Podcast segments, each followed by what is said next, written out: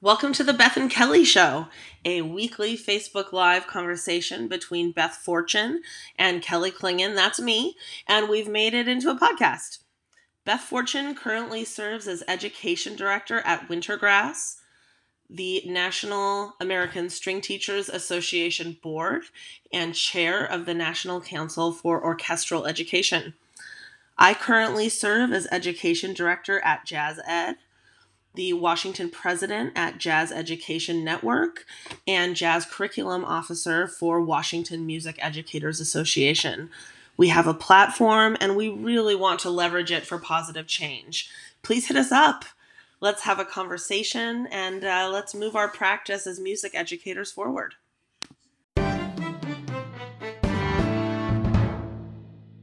Are we live? Live. It's live.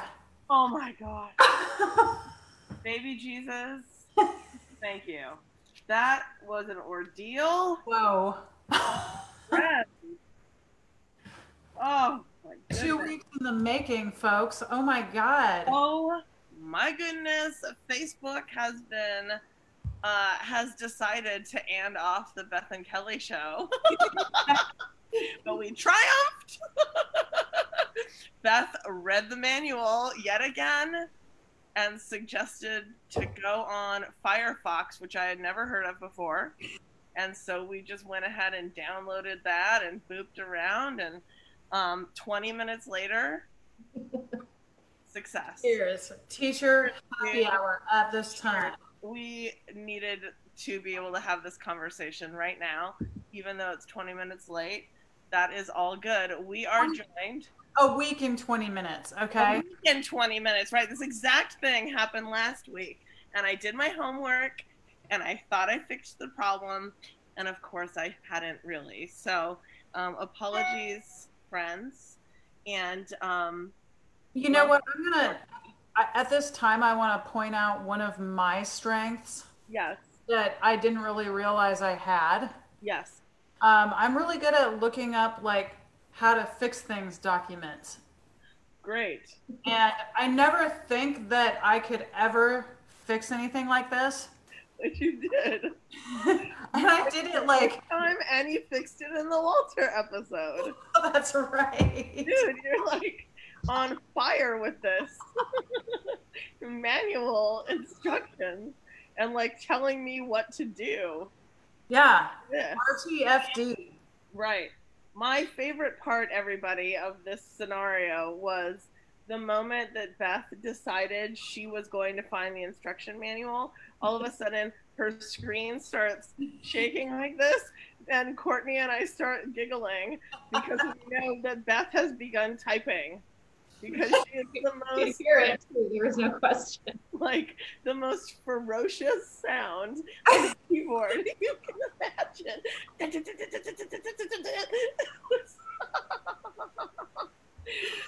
and only people who have shared an office with the great Beth Fortune know. Yes. Yes. And these two people here have. It's the pincher technique. I love it. It was funny because, and you know, this is a good segue into our um, our topic for today because um, I do believe that it was a student who muted me during camp for typing. you got and off by a kid who um, decided it was time. And you know what? That's that's fair. that's fair. And off. And off. I taught some people about and off last night, non-musicians, and they loved it. I think it's going viral. I think it's I think it, you know, makes sense. Yeah. What um what we discovered is that our um, computers are magnetic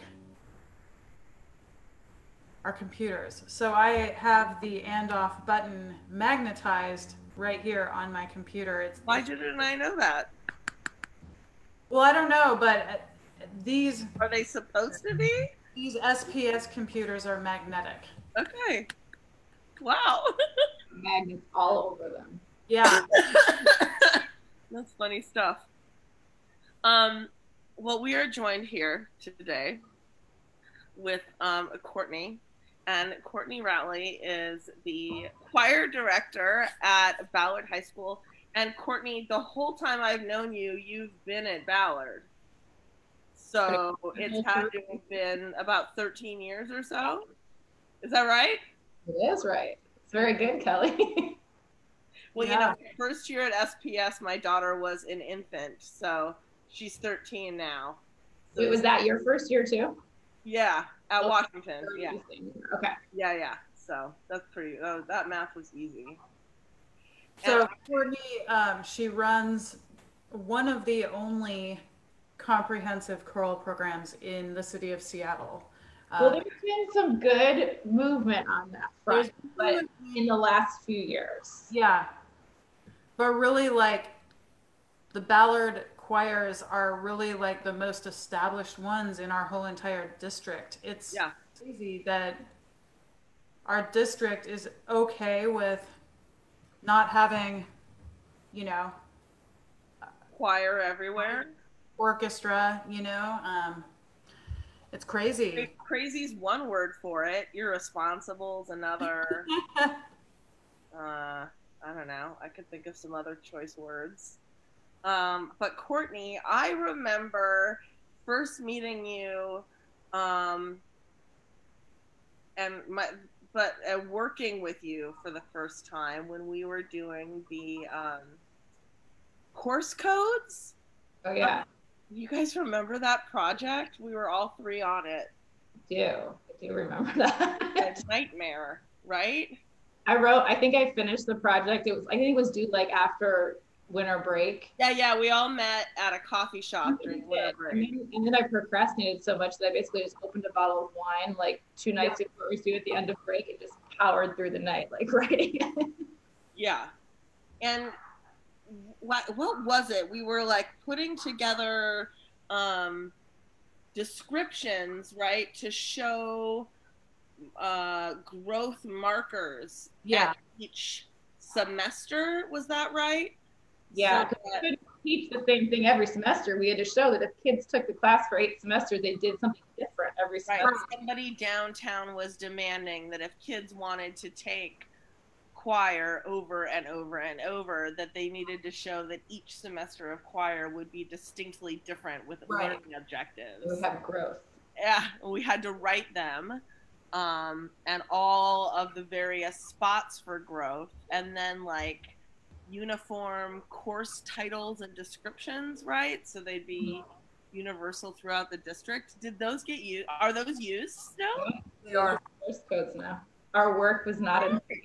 it's actually, it's actually, you know, it works nicely, and you know, it never dawned on me why it made sense um, until I started teaching high school. A lot of things in middle school just don't apply to reality. Mm-hmm. In high school is when it starts counting, and now I'm like, oh, okay, I get it. Back when we did the work, I was like, okay, we're doing this, but I don't really understand why.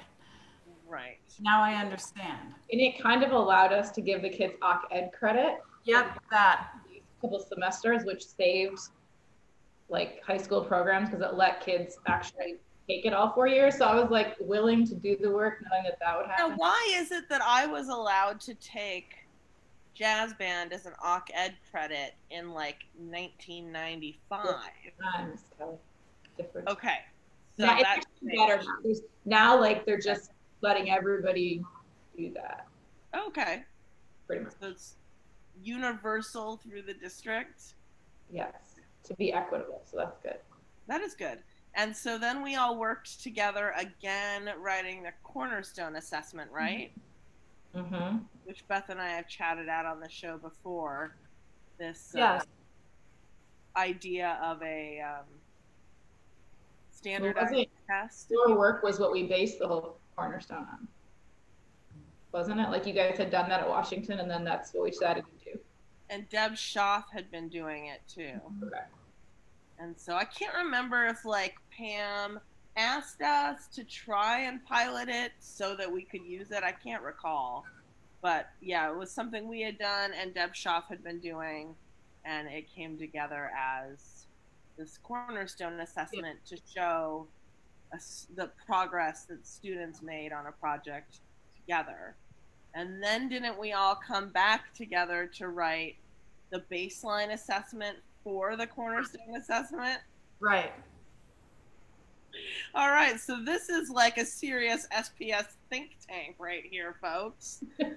and you know, um, as as it always goes with um, work that you do like that, and I'm currently working on a big project right now that I've been working um, work. I, am working with a band specialist on writing a curriculum that has to do with creating um, but making use of Library of Congress materials and um, primary sources. And um, I just got off the phone with my collaborator, Teresa Houlihan, like just before this.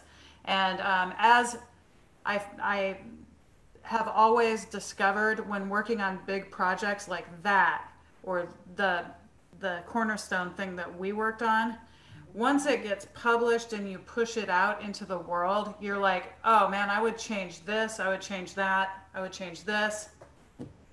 and it's like so many, so many ways that I would evolve that cornerstone assessment right now. Even once we wrote it, then it got sent to like like a curriculum editor who like right.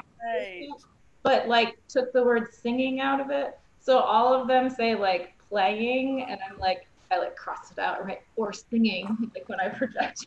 Right? I'm like, why did they do that? I'm like, well, they were just standardizing it. Like, they took.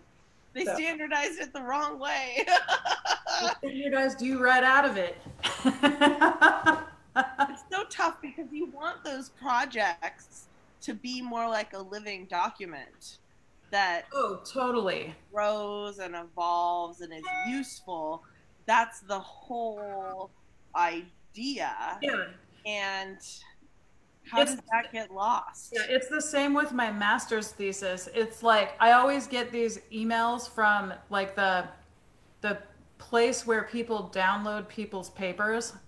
Mm-hmm. And like literally every month there's like at least 10 downloads and I'm like, dude, who is reading this? I have evolved so much since I wrote that paper, man. yeah. I mean, isn't that the whole point? I think. Yeah. The whole point of what we're talking about is. Um, I guess you got to jump in. Everyone comes to this work at different times in different ways.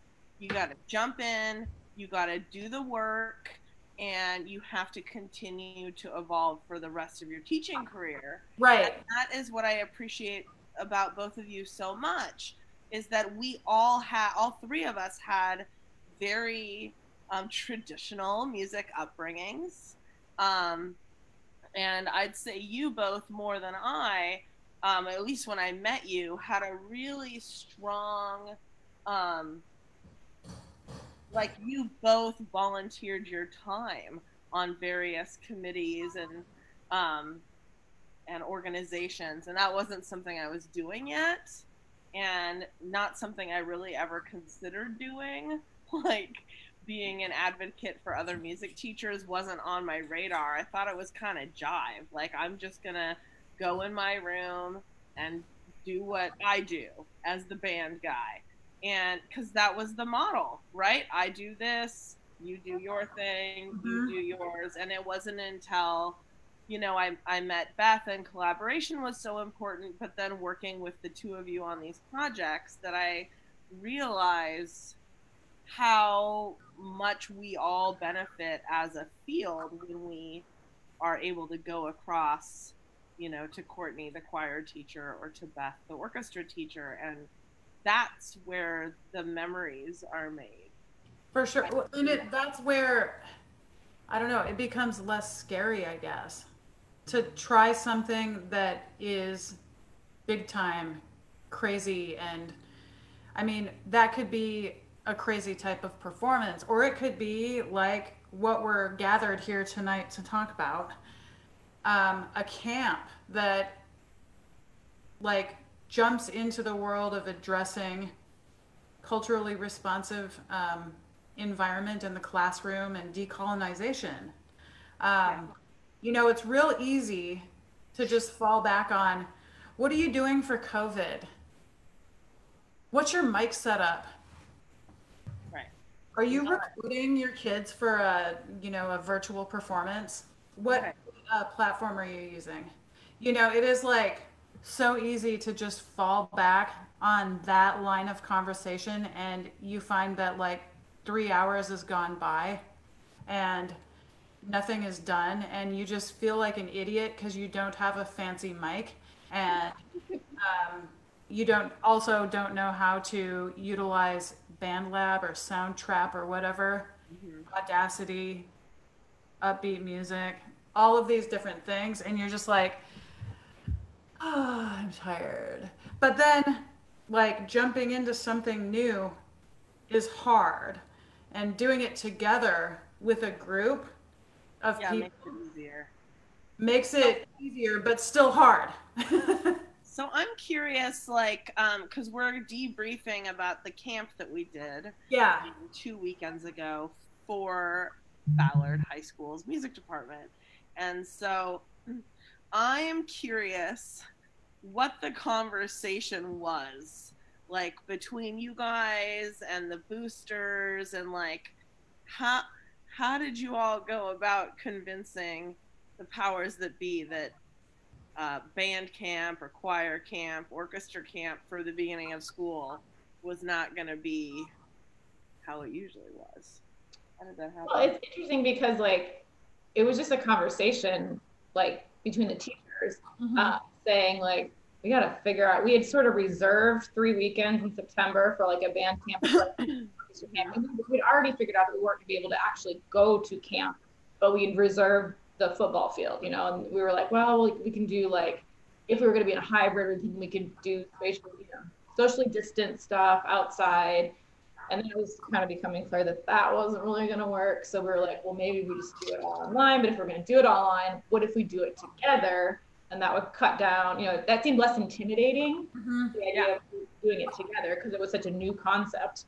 hmm And Beth brought up the idea of, you know, I'd love to like do some of this work. And that's been such a big focus, like from our district, but also just, you know, over the past year or two in, in our schools in general.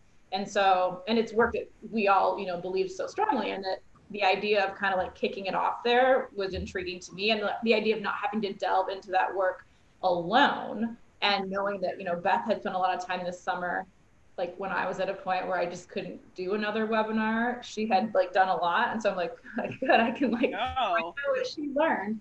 Um, and the thing is, like, we didn't ask anybody. We just like, like people don't really question. I don't Right. know. We if just you've really, been in a building long enough, you're trusted to do what you think is right. Well, Yeah. the thing is, the thing is, Kelly, that the district is basically expecting that teachers are going to enter into this work. They want us to do this. And so we're not going to get like a pushback from our admin if we want to do this type of activity with students. And in fact, I believe that they will ask us, what are you doing to do this work? You know what I mean? I think really like when we sit down for our evaluation For the meeting, reckoning. yeah, they're going to say, what are you doing to address this work? And so, as scary as it is, um, and I sent an email to three different teachers on the uh, racial equity team just to say, I, I am nervous about this and scared. I'm just saying this out loud. Yeah. It's just like fishing for like, can you please talk me off the ledge a little bit here? and um, and you know, and we just jumped in with both feet, and it wound up being kind of a we need to literally buckle up for this one. This was a bumpy ride. This was a turbulent flight.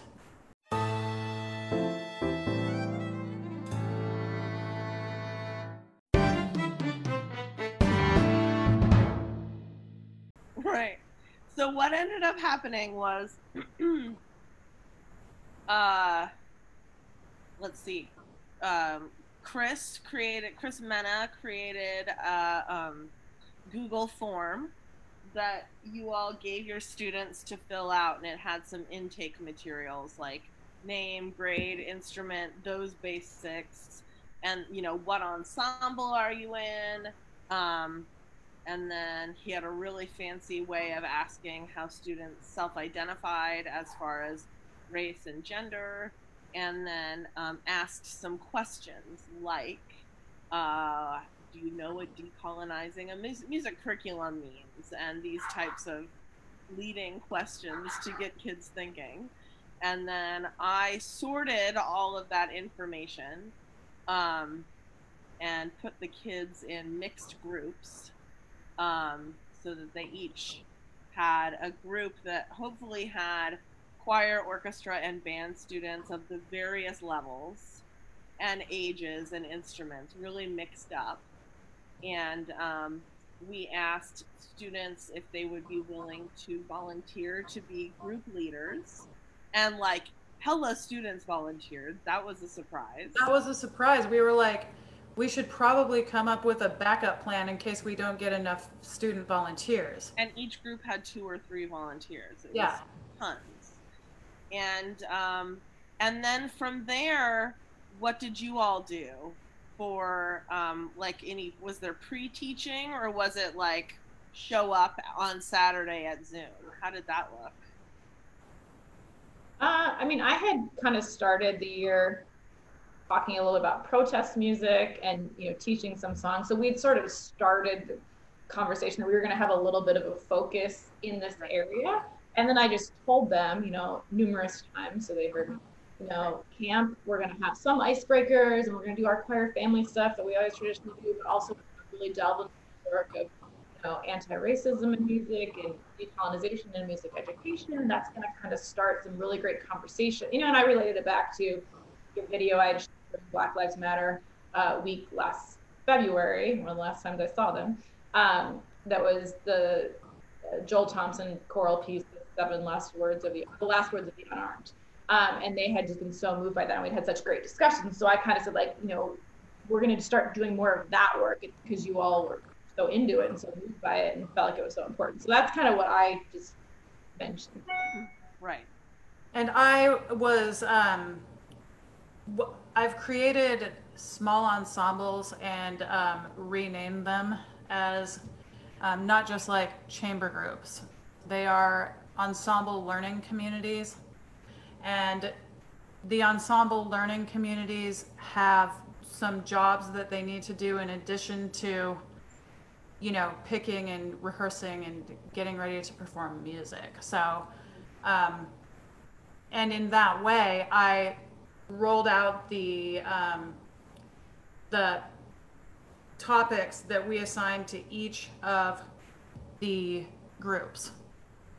So um, each each group had a had a word that they needed to dig into, and these words, um, you know, are kind of um, guiding guiding words for Conversation and thought. right. They So that? thought stems or something they like call that? them roots. That the our district is calling these the roots. the roots. Right. Right. Right. Okay. And so I rolled out the roots before we started. Uh, and I, I said when I rolled them out um, that we are going to be spending all day at camp digging into these roots. So you're going to have a larger understanding of the roots um, for coming back for when we enter into um, ensemble, ensemble learning communities when we come back.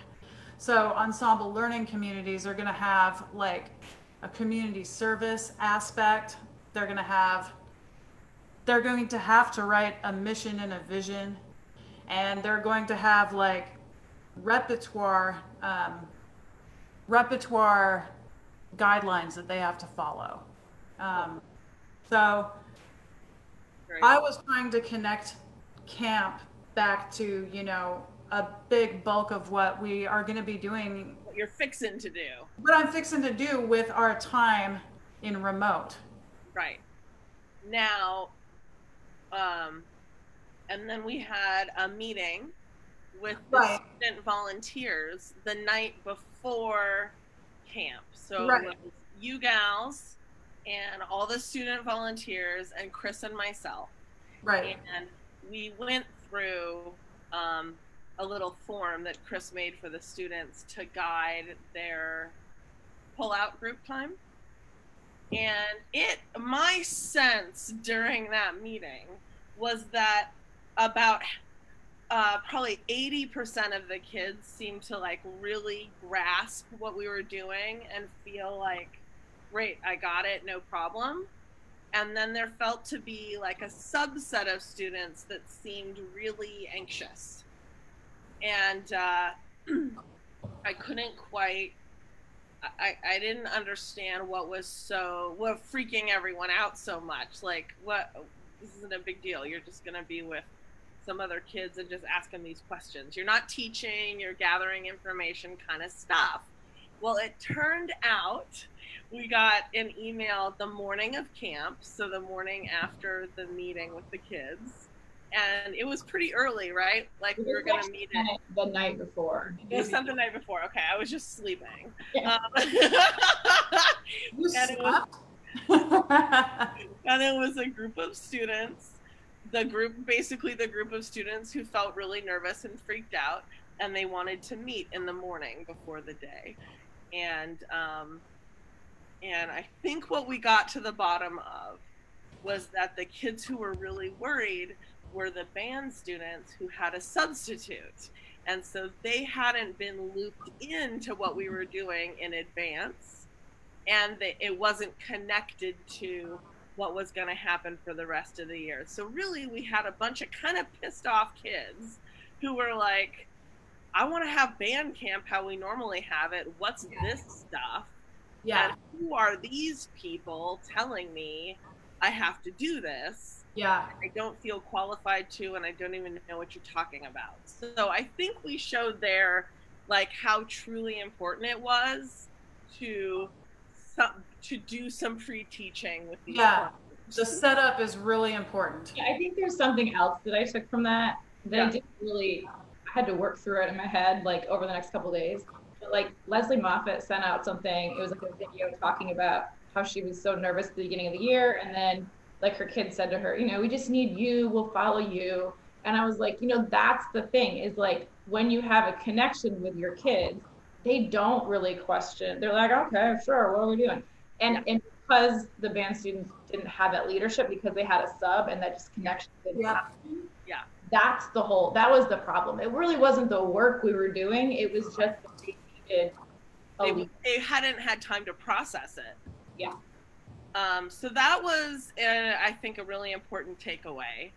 Um, I hope that that group of kids took away that um, that they actually were asking for a very specific thing that they never really asked for. Like we sort of had to suggest it, which was they were wanting more time to just be a band community Yeah. and do their various like team building exercises and those type of camp things and they wanted that to be the bulk of the morning sort of their first welcome to new students and whatnot which i thought was a really reasonable request. Yeah.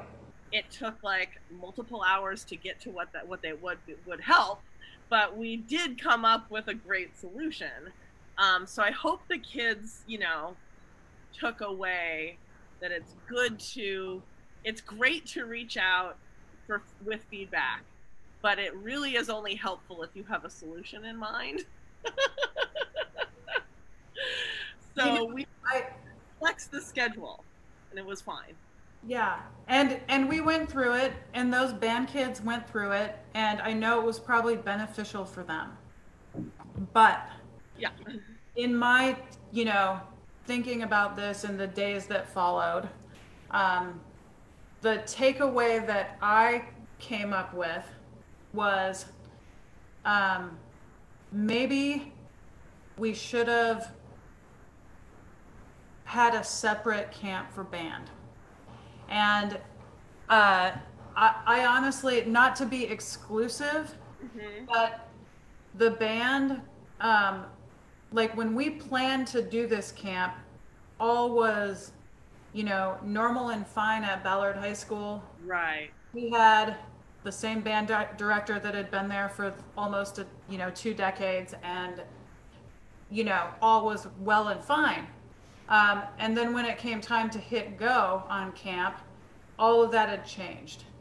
Right. And um, like in my retrospect, Maybe the band kids needed something different in their needed- at that point in what was going on in their life, like I honestly think that they needed they needed a camp. Probably should have been separate, and um, it might have need to have been focused mostly on team building and you know um, like rapport rapport building and morale building Right. and like spend a whole day doing that. That's what they deserved at that very moment in time. Mhm. And like the choir and orchestra kids probably would have like been totally fine if they worked together on camp and like we did what we did and it was just choir and orchestra and band had a separate one with a separate clinician and all kinds of stuff. Um, I think even better to have done that maybe the day prior, maybe or so something. then they could Yeah. join for the day with you. Totally. Yeah, Kind of wins. So that's a- a nice thing to consider. it's a nice thing to consider like um, you know in in a non-covid world camp is like three-ish days long so everyone could do that. You know what i mean? Everyone could do that. But um, i just i feel like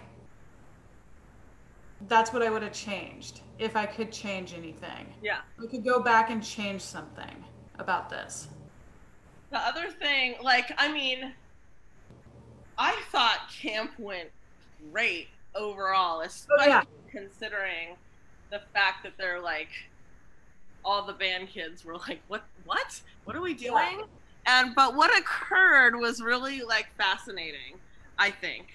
Um. Um. Like, ki- the kids, the band kids, had anger. There Mhm. was a large group of students that needed somebody to be pissed at. Yeah. And what happened because there wasn't like a team building thing, um, is they needed to take their anger out on either Chris or myself. Um, because it couldn't be the two of you. You're their long term teachers. And uh, it ended up being me. And, you know, I am pretty comfortable in that role. I, I think most teachers accepted long ago that um, we would be the target of unfairly placed criticism a lot of the time. You have to get pretty okay with that, I think. Um, but there was this um, conversation going on about, I can't remember the exact topic. Chris was mentioning appropriation Is Yeah, like yeah. health- it was about a cultural appropriation, and I, and I believe that Chris was suggesting that um, that just because um, uh, the Ballard High School is seventy five percent white, that that that that didn't mean that seventy five percent of the music. Am I remembering this conversation right? had to be specific. It, you know, I mean, I think they were just saying like, would playing different types of music be appropriation. that are not from our culture be cultural appropriation? He was They were concerned. And then um, Chris gave a definition of appropriation and was explaining that their concerns didn't really match what that word means. Because if you're diving into the history and the customs and all and doing a deep dive then it's not appropriation. Um, and so he was making that point, and there was a lot going on in the chat. The mm-hmm. chat was very busy, and at that particular moment, it was pretty busy with uh, some unrelated chatting. I can't remember what was going on. Like, I just, I couldn't even keep track of it. It was just like so, like beep, beep, beep, just constant, and it didn't feel related which was irritating me for sure. It was purposeful spamming. Yeah, right.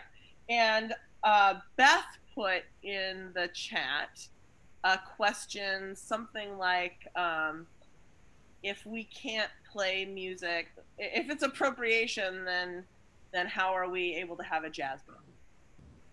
Something about that. Right. And then the chat started going on that, and I I can't remember because I was in a like a what the hell is happening head fog, like trying to monitor the conversation and read the chat.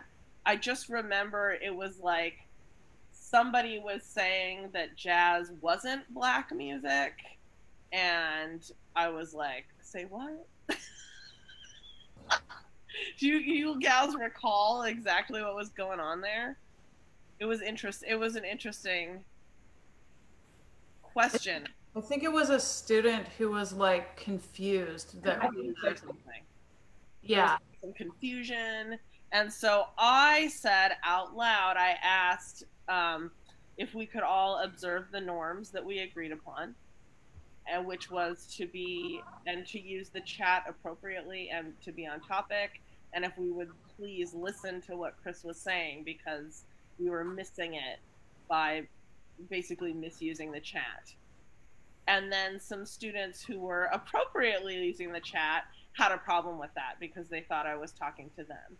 Mm-hmm. And um, and so then from kind of that moment on, I was a bad guy for a while. That's okay. Because they needed somebody to be mad at. They didn't mm-hmm. want to really. I mean, that group of kids didn't want to be doing this work. They weren't quite ready to and I was really pushing them to do mm-hmm. something they didn't want to. Um, but that was kind of interesting because I thought it was so obvious.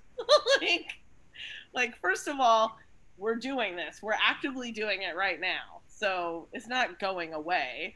And you know, the boosters and your teachers decided we were going to be doing this. And Seattle Public Schools has mandated this work. So just like, let's accept it and move on was my thinking. But I didn't really realize how um, how politicized how like how political what I was saying felt maybe to some kids. There was a little in the chat like, what is this? Uh, some sort of Black Lives Matter rally, you know, this kind of thing. It's like, no, dude, we're just. It's it's interesting how these concepts have become so politicized right now. Um, and I'm curious. We have. Yeah, I'm curious from your perspective, like when it got gnarly. um, other than the fact that there were some kids who were pissed off at me personally, did it otherwise seem kind of all right? You know, uh, for me, like, and I've collected, you know, some of the feedback that the kids um, wrote out in their small groups. Um, for me, what I'm reading is, you know, they did, like, they did the work that day for the most part. Um, even the ones that might have you know, been doing things that were distracting during our um, large group meetings, there was information collected from the populace. You know what I mean?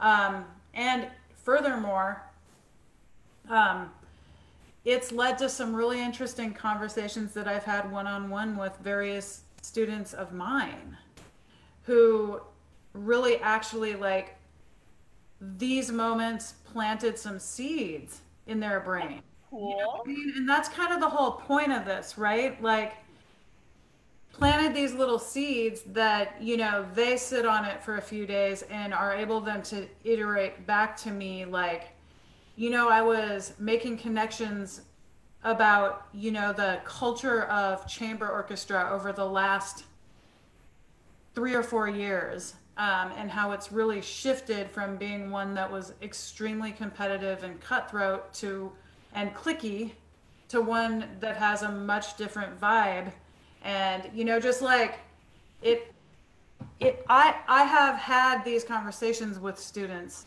um, and, and i believe that it's directly related to them needing to spend time thinking about all the different root words that they were supposed to talk about um, well and to be to also point out the part of the the people getting frustrated with you kelly i think also yeah. to do that we were look, we were running behind mm-hmm. because they had so, in their share out section they had so much to say. And we yeah. were hear all of what they had to say which was a lot. It was a lot. They had a lot to say. It was then push, we were getting behind schedule. And so people were getting frustrated because they, they wanted lunch or their breakout groups. That's fair also. Yeah. Thank you. And that's you know that's an important thing to remember when you're working with kids. It is so important to like adhere to their fun time schedules. Right. they and they did get all their fun time. Yeah. Um, and all their break time and all of yeah. that was just uh, that has to be sacred, really, yeah. with kids. For sure. Another thing that really struck me was um, how many students knew the words to use, but didn't quite know what they meant. Mm-hmm. And that was really interesting to me because I was the type of kid, actually, am still the type of person that I won't use a word unless I know I'm using it right. Mm-hmm. Um, but I don't actually, I, I don't know that that's normal or whatever. Like, I mean, they were trying words on for size. Right. And they, they weren't quite ready to articulate, but I loved it. But yeah. I was very surprised by it. And I and I wasn't really ready for um I mean luckily I had some definitions at my fingertips, but I didn't anticipate um me even having the conversation about appropriation I right. sort of forgot that they would know that uh, some of them would have heard what appropriation was, and that then they would use that. And it just surprised me how much they were ready to talk about, but then on the other hand, didn't have a full understanding of. So there was a lot more concept teaching that I than I thought we would be doing. So that was a really interesting takeaway for me. Yeah, and I think like work with high schoolers a lot. Yeah, I mean, I think the last few years in high, I would say if this had been two years ago, you we wouldn't have found that. But so much of this has just been constant conversations in the last few years at, at the high school level, right? Least, you know, at our school and in Seattle. Well, you know, it's a good reminder that the we forget that the world is happening to kids also. Like, right. it's so irresponsible not to acknowledge the world that's occurring to them because it's happening. And they're pretty powerless. They don't get to vote. You know, there's no place where their opinions truly valued. And they have things to say. They do. And observations to make. Well, and, that was one of the observations that the kids made. Um, remember, just flat out said, people don't respect teenagers. Like yeah. they flat out said, we feel disrespected as teenagers in general. Yeah. Like they weren't saying like we were disrespecting them, but right. but that was a general feeling just being a teenager. But like I think it's important for in a safe educational environment for students to have the chance to try those words out and and yeah. use them because it's like um you it's it's learning by doing right like um if you think about it as an instrument you're picking it up you're getting better at it by playing it. And the more you do it, the more you start understanding it and the more you can do with it. Right. And if you start understanding the language and then having these gentle, um, like redirects with people like adults, like Chris, hmm yourself, who are able to um, give definitions um, to people who maybe used it inappropriately or Okay. not quite on target, Yeah. uh, while while not making that person feel like a total id. Yeah, that's pretty important. Yeah. And you know, this is true for adults too. I mean, we all need practice. We all benefit from that type of guidance and mentorship from people who are on a different part of this learning spectrum. And in my work here, um, like in my work of trying to understand and implement this type of work in the public schools, um, in my classroom and with my students, um, I noticed that I am definitely on a different part of this learning continuum than many other people. Some people are way farther ahead than me. And some people are Not doing it at all. not or they're just not quite where I am in my understanding of this. And it's really important, I think, that we um, always take time to circle back, no matter where we are on that spectrum.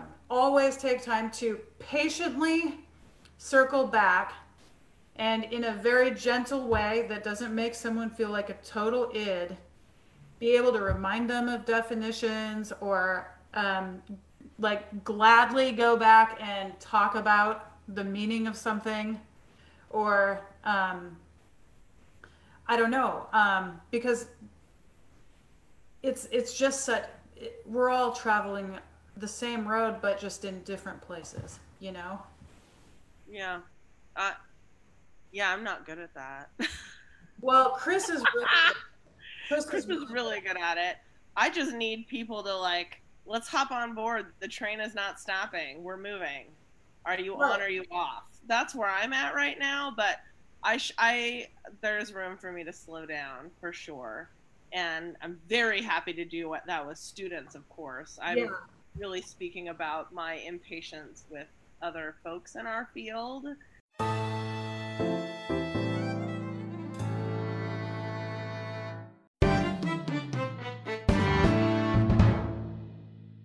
Um, if you don't mind a quick segue, sure feeling good about our wrap up of camp?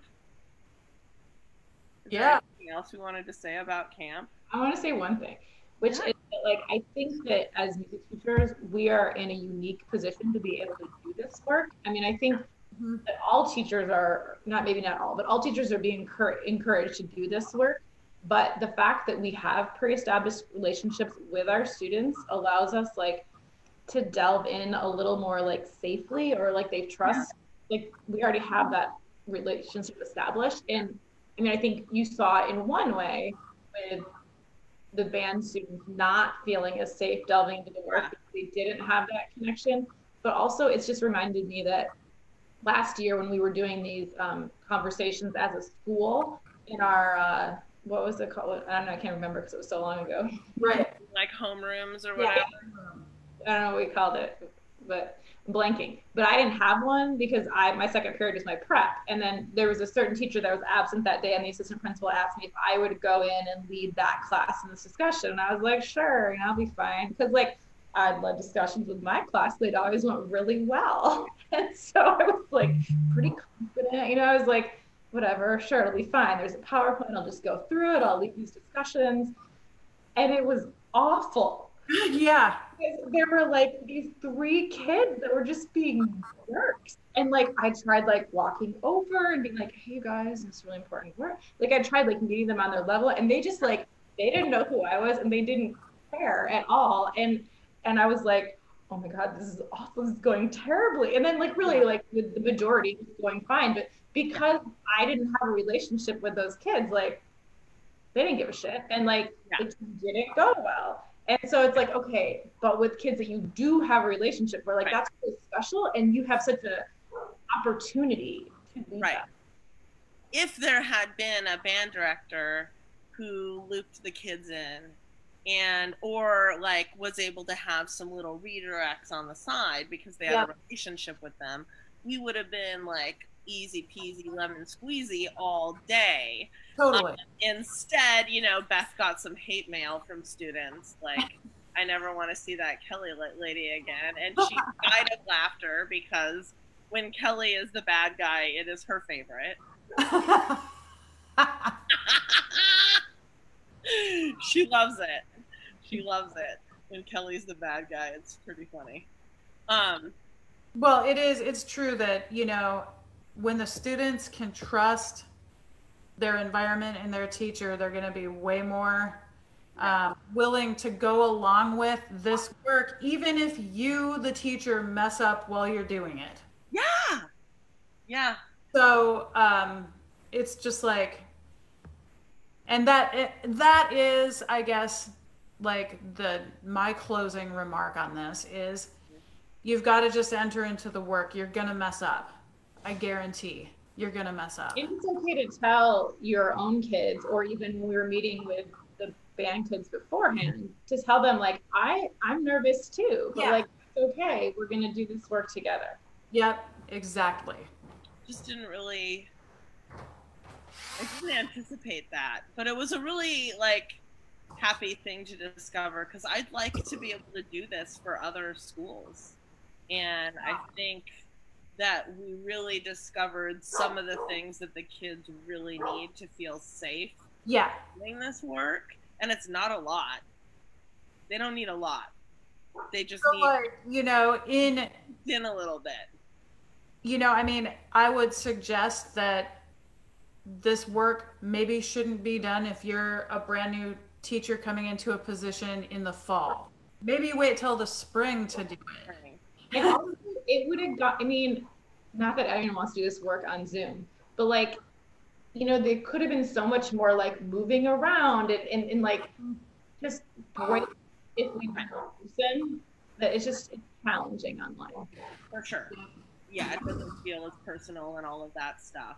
Just like thinking about the possibilities of doing it in person and the different things that could have been done in person, like Yeah. that could really make it so much more. Yeah. Well, what I wanted to um, pick both of your brains about for our last few minutes is um,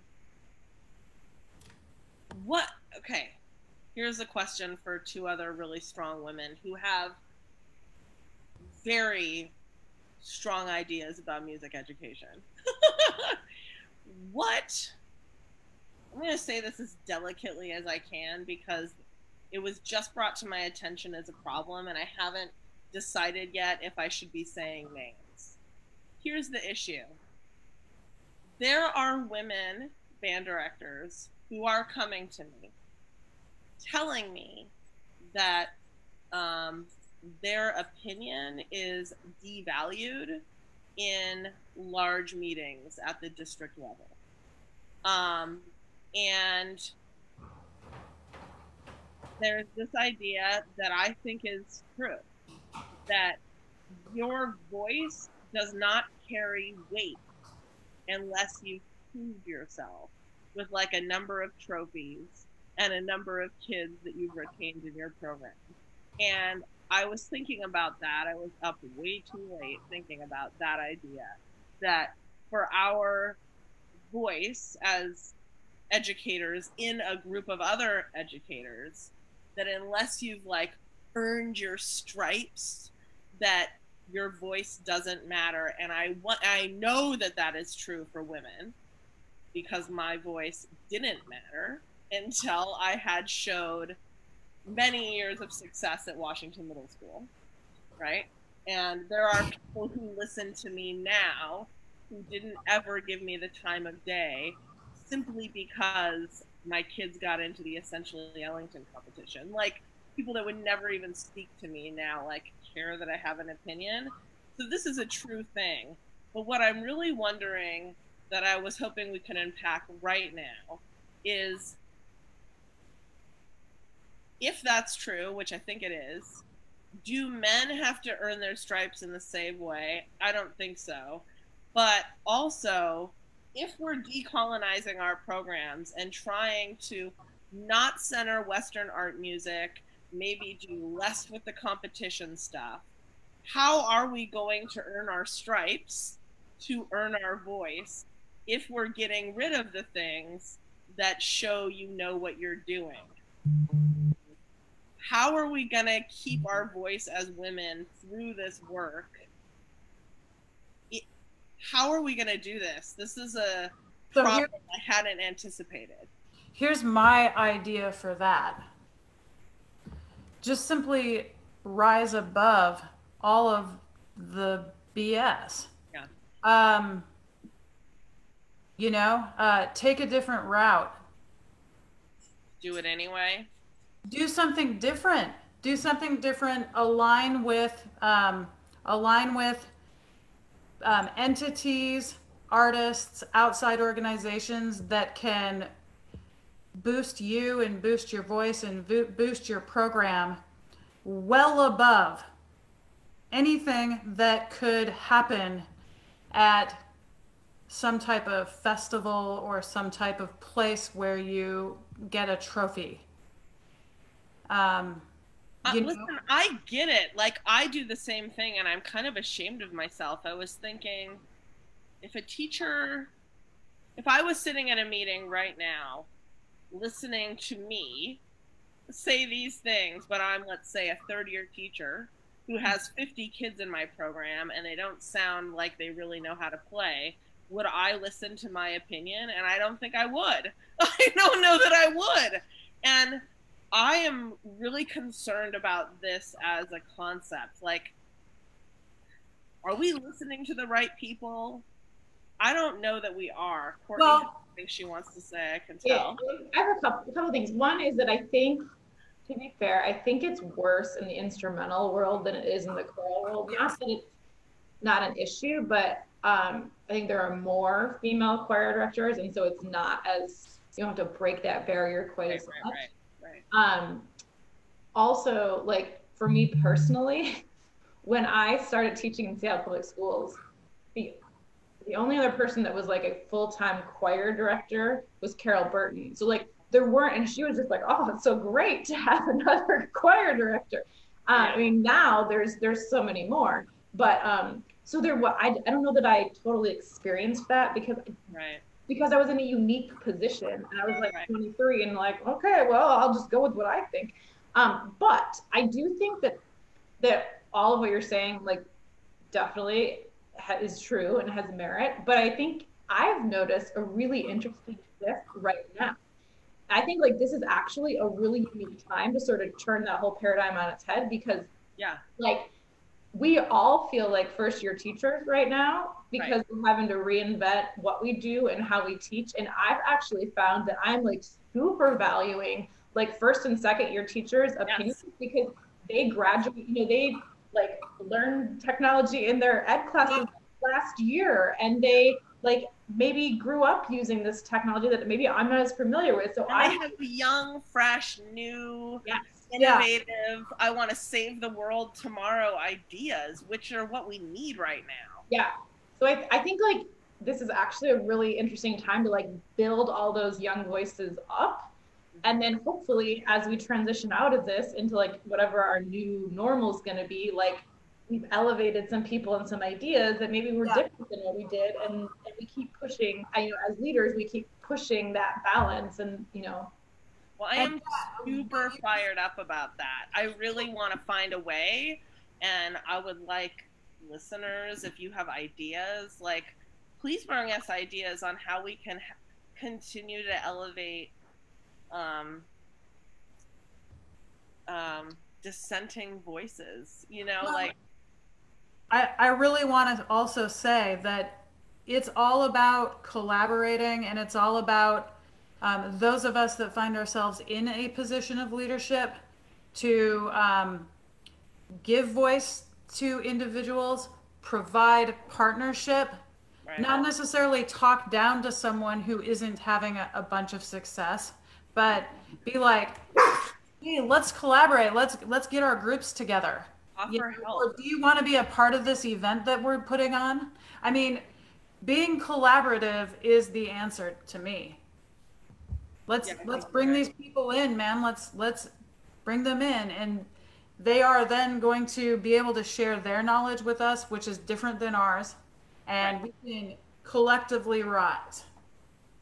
Right.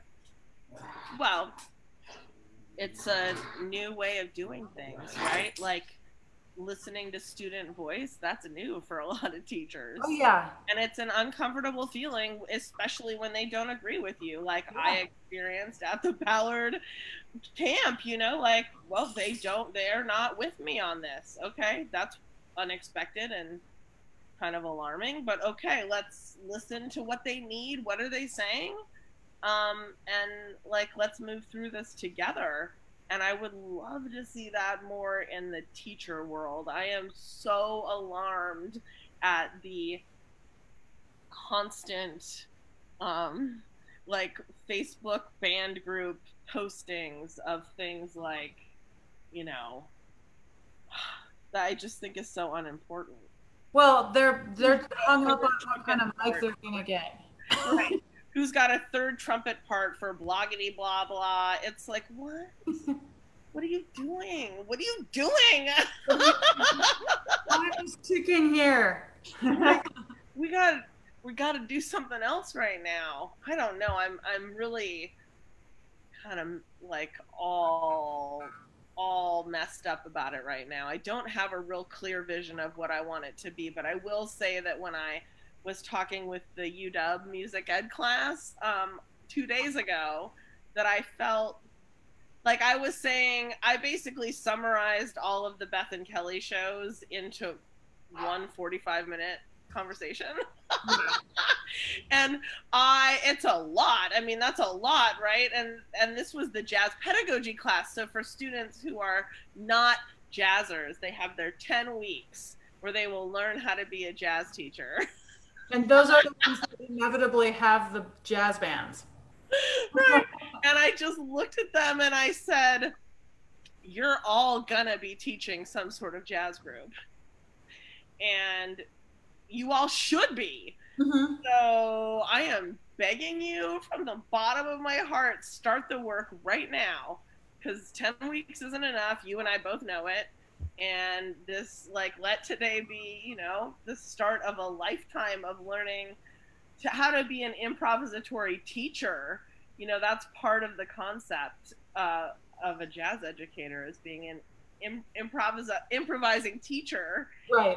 and um, anyway, and their heads were nodding, and I was like, "You are kind of with me on this. I feel sort of inspired right now. I want to get with these young teachers, and I want to pick their brains, and I want to move things forward faster. I just can't. I just, it is so heartbreaking." To hear from teachers who have been doing it for, you know, more than 10 years, calling me and telling me that their colleagues are straight shutting them out. Like, how are we doing a freeze out right now? It's alarming. So I want to I want to start working on that. That's the next and I appreciate both of your ideas about that. That's just a start of the convo. Like, We I, gotta lo- lift people up, man. I love what Courtney had to say about ca- calling on young teachers. Yeah. We need them.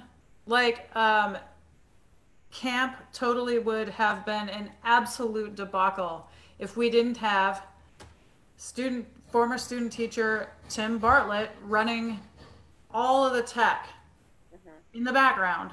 Oh my God. Like, yeah, we need these these folks to like be like giving us PD on how to use platforms and all this stuff. Like, please teach me how to use uh, Sound Lab or whatever Whatever. thing there is. please. Yeah. Yeah.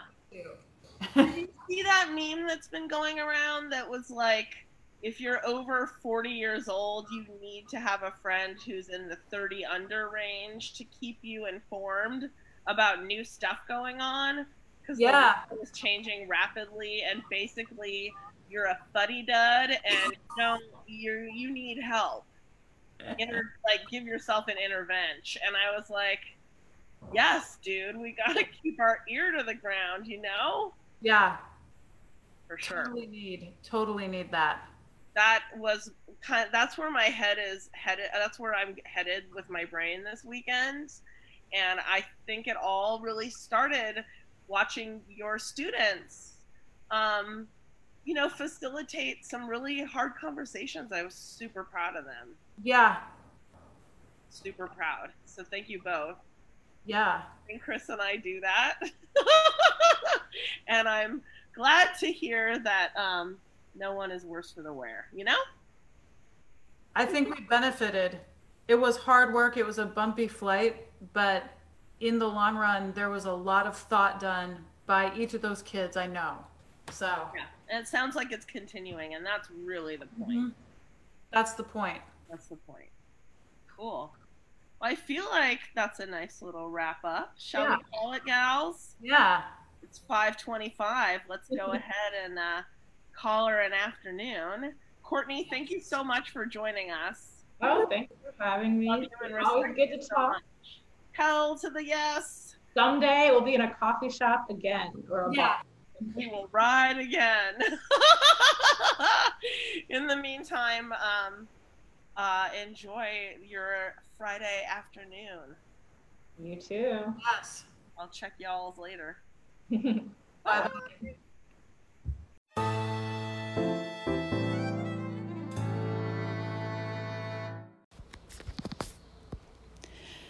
A million thanks to our listeners, followers, and subscribers. The support we receive, monetarily and otherwise, helps us to be able to spend time creating a quality product, and it allows us to tap into partnerships and resources to which we wouldn't normally have access.